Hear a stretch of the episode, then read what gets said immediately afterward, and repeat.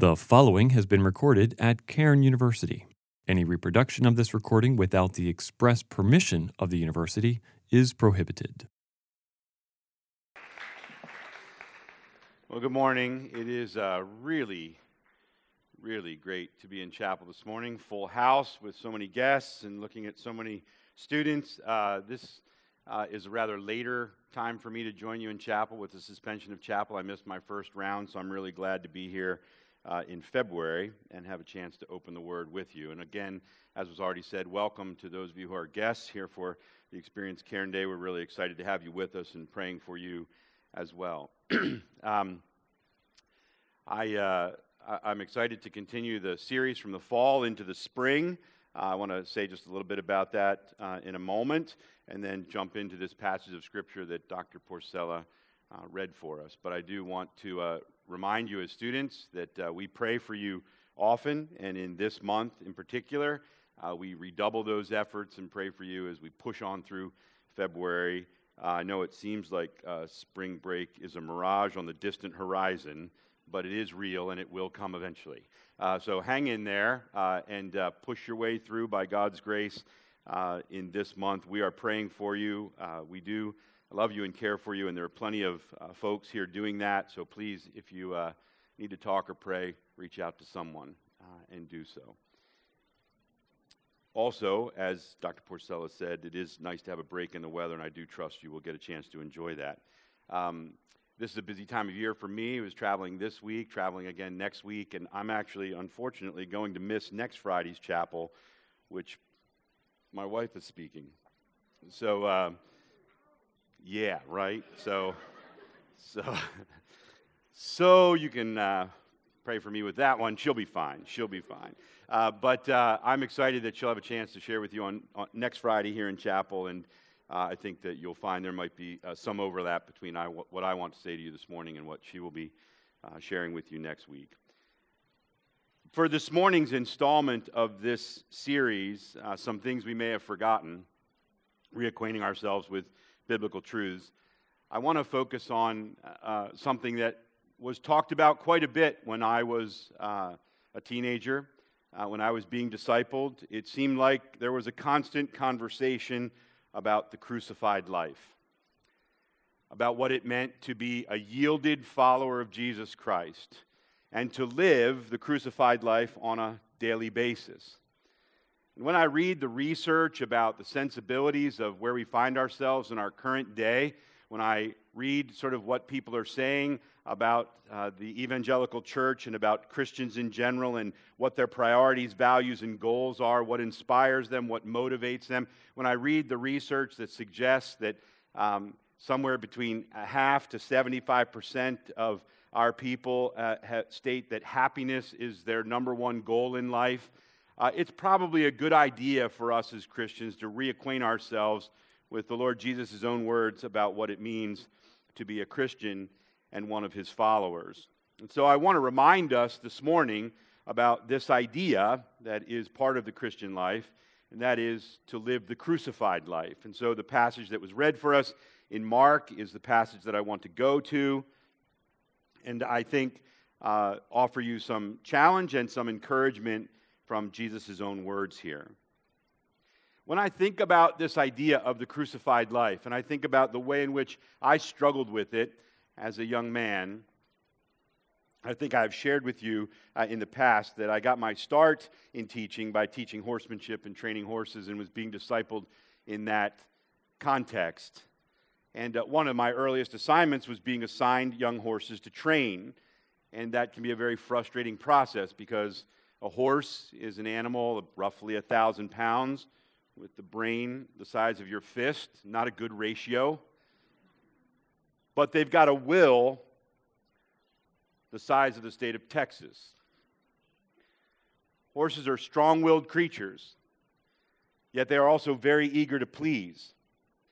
And I was confronted very early on in my Christian walk with what it meant to be someone who was struggling with yieldedness and also having this desire to be pleasing to the Lord and coming face to face with the reality that I didn't know what was best for me, even though I wanted what I wanted, to a very strong degree. And I wrestled with this idea of the crucified life. And this passage in Mark has been very helpful to me over the years. See, I believe that each one of us should be asking ourselves some questions. Every Christian would do well to ask himself or herself the question what does it mean to be a follower of Jesus to Jesus? Not what does it mean to me? The answer is found in his own words Deny yourself, take up your cross, come after me. That's what Jesus himself says it means to be a follower of Jesus. Yet you and I live in a day when we're told that uh, it's up to us to sort of make our own truths. And sadly, we find ourselves being tempted in this idea that we're truth makers rather than truth seekers. But as the followers of Jesus Christ, we can't afford that risky question what does it mean to be a follower of Jesus to me? We need to ask ourselves the question what does it mean to be a follower of Jesus to Jesus? And this is what he says in Mark chapter 8 Deny yourself, take up your cross, and follow me. The passage that Dr. Porcella read for us from the conclusion of Mark chapter 8 is full of things that could be explored far beyond the time that we have allotted here this morning. I am quite fond of this passage that includes Jesus' confrontation of Peter and what it shows to us about the Lord's relationship with Peter, about Peter's own humanity, and about the priorities of Jesus for this beloved disciple, this beloved student who had a very special place in Jesus' group and in Jesus' heart. We see that throughout the Gospels. And Mark records for us here, probably recording for us Peter's own telling of it, something that's a very intimate picture of the Lord Jesus interacting with Peter. You know it well. Jesus is talking very plainly about the fact that he has come to do his Father's will, to suffer and to be rejected and to be killed and to rise again. And Peter is troubled by that reality, that very plain spoken reality that Jesus is sharing. This is why I came to suffer and to be rejected and to be killed and to rise again. Now, I'm guessing, based upon Peter's reaction to that, he wasn't really focused on the rise again part.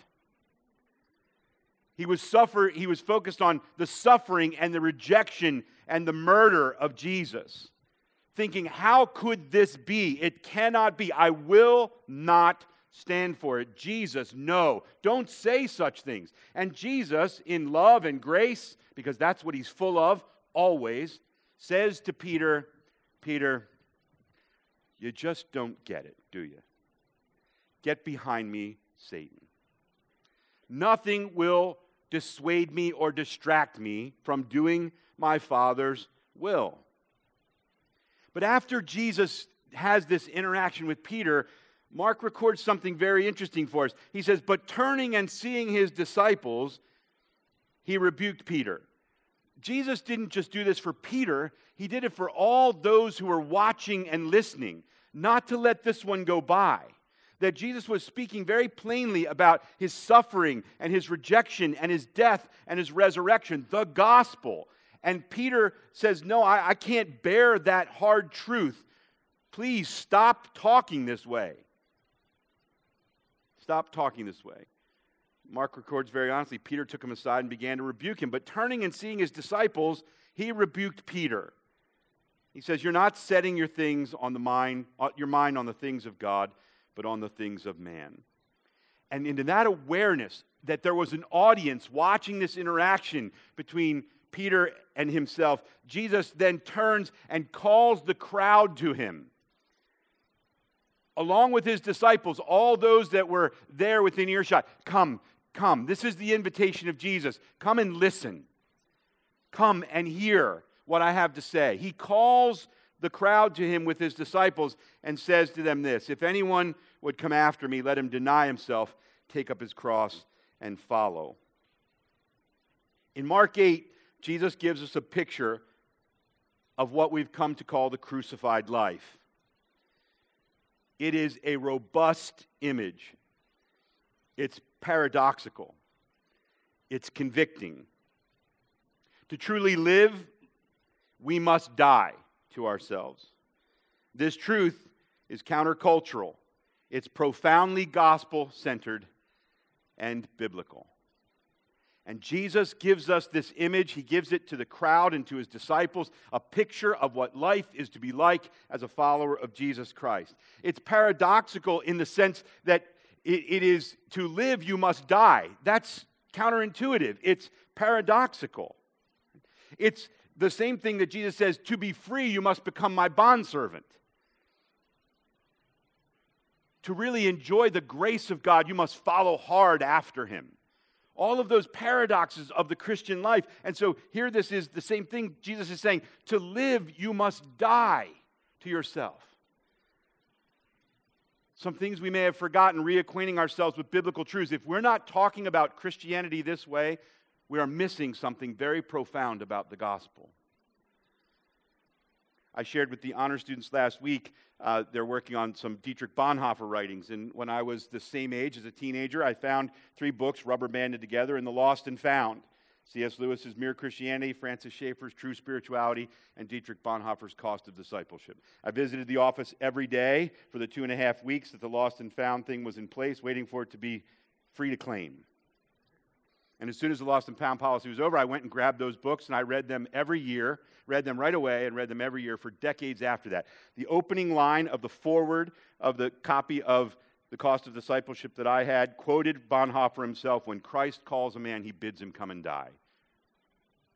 That's the picture of what Jesus is saying. If you want to live and follow me, you must die to yourself. It's paradoxical. The only place to find life is in that kind of ultimate submission to the Lordship of Jesus Christ. That's where we save our lives. That's where we experience joy. That's where we take on the full mantle of Jesus' invitation to be his students, his disciples. It's paradoxical, it's convicting because it's not something we're prone to. Going back to those horse training days, the, the horses are not prone to be yielded. It's why some trainers did horrible things in sort of beating horses into submission to use pain. But the horse wants to trust. It's just that it takes a long time because they're not predisposed to trust. Because a horse is not a predator, it's a prey animal. Look at the position of a horse's eyes, they are threatened easily. Well, you and I experience the same thing. We're afraid, we're, we're unsure, we're worried that if we don't claw out for ourselves some sort of significance and meaning and, and, and identity and some sort of position, that we'll be denied the things that we really want and the things that we think we need. And so when we read this passage, it's convicting because it comes with this idea that you are to yield, and that is not something that comes easily. Even Adam in the garden, right? When God says, What have you been up to? he's hiding. And then he blames Eve. Why? We're trying to be self protective. And so when Jesus lays this out, it's not just that it's paradoxical, it's convicting. But it is no less true because of those things. In fact, probably even more so. Because it is counter to our human nature and it is counter to our cultural norms and sensibilities. Yet it is a picture of what it means to live out the gospel. It means that we live out the gospel this way, and it's biblical. In fact, I would say that to live the crucified life is to live out the gospel. It's to follow not only the teaching, but the example of our Lord Jesus.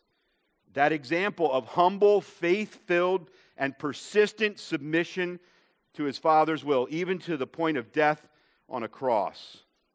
That should be in our minds and before our eyes always. I think that's what the writer of Hebrews has in mind when he says, Set your eyes on Jesus, the author and finisher of your faith. You are not just to follow after his words, he's not just a great teacher. I have unbelieving friends who think Jesus was a masterful teacher. It is his example that he humbled himself to death, even the shameful death of a criminal at the hands of an oppressive government on a cross.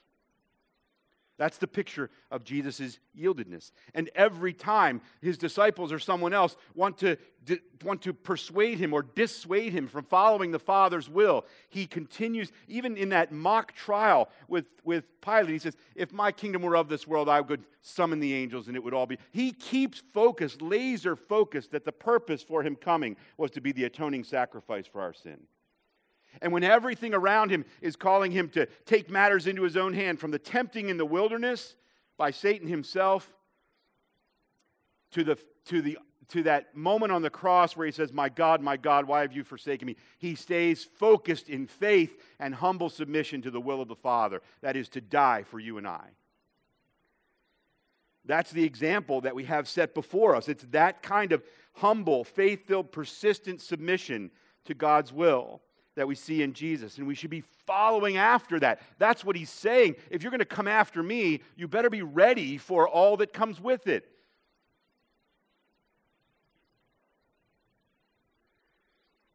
In this way, I think what Jesus does here for his disciples and his students and, and the crowd is to invite them to a richer, more joy filled, more meaningful, more powerful way of living. He is not calling them to something lesser or something foolish or something unsubstantial or fleeting. He's calling them to just the opposite of that. He calls the crowd to him and says, Deny yourself, take up your cross, and follow me. For whoever would save his life will lose it, but whoever loses his life for my sake and the gospel's will in fact save it. What does it profit a man to gain the whole world and forfeit his soul? For what can a man give in return for his soul? For whoever is ashamed of me and my words in this adulterous and sinful generation, of him will the Son of Man also be ashamed when he comes in the glory of his Father and with the holy angels. This is something we should be thinking about. we should take it seriously. And I think in the world in which we live, there's a lot of serious and weighty stuff going on. You're bearing all kinds of burdens from all of the pressures that are going on around us, whether it's the pandemic or social and cultural issues, personal contextual issues, all kinds of fears and uncertainty. I've been reading all the data this week at a conference I was at about where we are and what we're thinking and what we're struggling with. We can choose to think on the things that lead us to despair. We can be serious and somber about the state of the world and the state of our lives.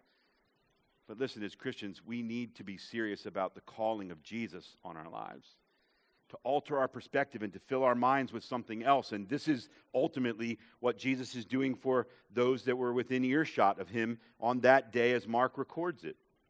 The follower of Jesus who takes this truth regarding the crucified life seriously must deny self. And let me tell you, this is about more than choosing to live a simple or more minimalist lifestyle.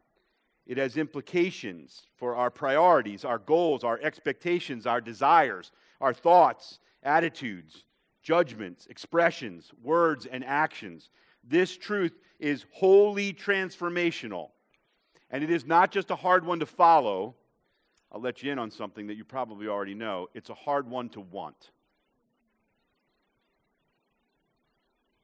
I am certain, because we see it elsewhere in the Gospels, that there were people in that group who started to back out of that party, to move away from Jesus and these claims.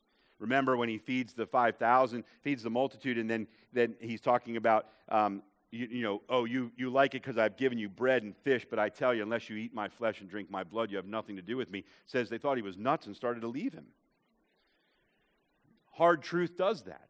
This isn't just a hard truth to follow. This is a hard truth to want, that we would actually consider this is what we want from life to deny ourselves and to take up his cross. But listen, it isn't just sort of living a more minimalist life. Uh, I'll take a job with less money. I'll, I'll do without a car. I'll, I'll have fewer clothes. I'll hang fewer things on my walls. I'll, I'll live a simpler life. I'll produce my own egg. Well, no, you don't produce your own eggs. You raise chickens and they give you eggs. Whatever it is that you want a more minimalist kind of life, that's not what this is. This isn't some monastical asceticism, giving up food and creature comforts. It isn't taking a vow of poverty. It's actually a form of self denial that has implications for things that are far more personal to us than the things around us and the things we set our hands to. As I said, it has implications for our priorities, our goals, and our expectations. This is what confronts Peter. He does not want what Jesus wants, he wants what he wants. which is an elevated profile of Jesus and more people smiling and cheering, a happier time, political deliverance, whatever it might be, Peter didn't want what Jesus wanted, which was to accept the will of God for him, to suffer and be rejected, to die and to rise again. Peter says, Well, those aren't my priorities, and that wasn't my expectation when I signed on. And that's not my goal for this whole racket. So, Jesus, why don't you just be quiet and change the message? And Jesus says, I love you too much to let that happen. Do not set your, thing, your mind on the things of man. Set your, thing, your mind on the things of God. Peter is confronted here, and I think that what Jesus does in the, in the following verses with the crowd is to, is to give a teaching related to the example they just saw, which is that to deny yourself as a follower of Jesus is to set aside all those things that you're clutching at. It's to set aside your own priorities, your own goals and expectations, to, to care more about what God cares about. And then think about the implication for our thoughts and our judgments, our attitudes, the way we express ourselves, perhaps even our emotions, but certainly our words and our actions. That all of that would come under the lordship of Jesus Christ as we live out the crucified life. That truth is transformational, but it isn't transformational in the, in, the, in the way that you think, well, I'll be a better person for it. It's that it changes everything about you when that happens. Going back to the, to the picture of the horse, one of the things that was really, truly beautiful to me to see when the, when the horse submits to the will of the rider, and so there's perfect synergy and symbiotic relationship emerges there's this trust and the, the, the sense of fulfillment and meaningfulness and, the, and the, the, the sense of bringing pleasure to their, to their trainer. Everything changes. It isn't just the horse got better at this skill, the horse's whole demeanor changed. I've watched horses that kick and bite and strike and buck. Once they yield their wills, enjoy the fullness and the joy that they did not have it's what Jesus said to Saul on the road to Damascus. It's hard for you to kick against the goads. Why do you persecute me so? You're miserable. You're only hurting yourself. Come to me. Come to me. My burden is easy and my yoke is light. That's the picture that Jesus offers every one of us. He wants us to come to Him as His follower, but not on our terms and not with our goals and desires and expectations, but in submission to Him. Now, just a thought here. How do we know if we're denying ourselves the blessing of living the crucified life? Well, I believe that it's right here in this passage, some hints that we might actually be denying ourselves the blessing of living the crucified life if we presume that our will is better for us than His will which is what Peter does. If we're clawing at life to keep ourselves at the center of it, clutching for dear life to something other than Christ that we believe will save us in the temporal my position, my title, my status, my relationship, my money, my clothes, my identity. If we're clutching for dear life to those things other than Christ that we believe will save us, we have a problem. And then there's this very penetrating line Whoever is ashamed of me and my words in this adulterous and sinful generation, of him will the Son of Man also be ashamed. I was confronted with this many years ago. That how do we know if we're denying ourselves the blessing of living a crucified life? If we find ourselves ashamed of Jesus, his gospel, and his word, something is amiss. And in a world that is becoming increasingly secularized, that's telling us that we should blend in more and more, if we're doing that because we are ashamed of these eternal truths of Jesus, we're not living the crucified life. What's more, the scripture tells us that if we're not living that life and we are ashamed of Him, He in turn will be ashamed of us.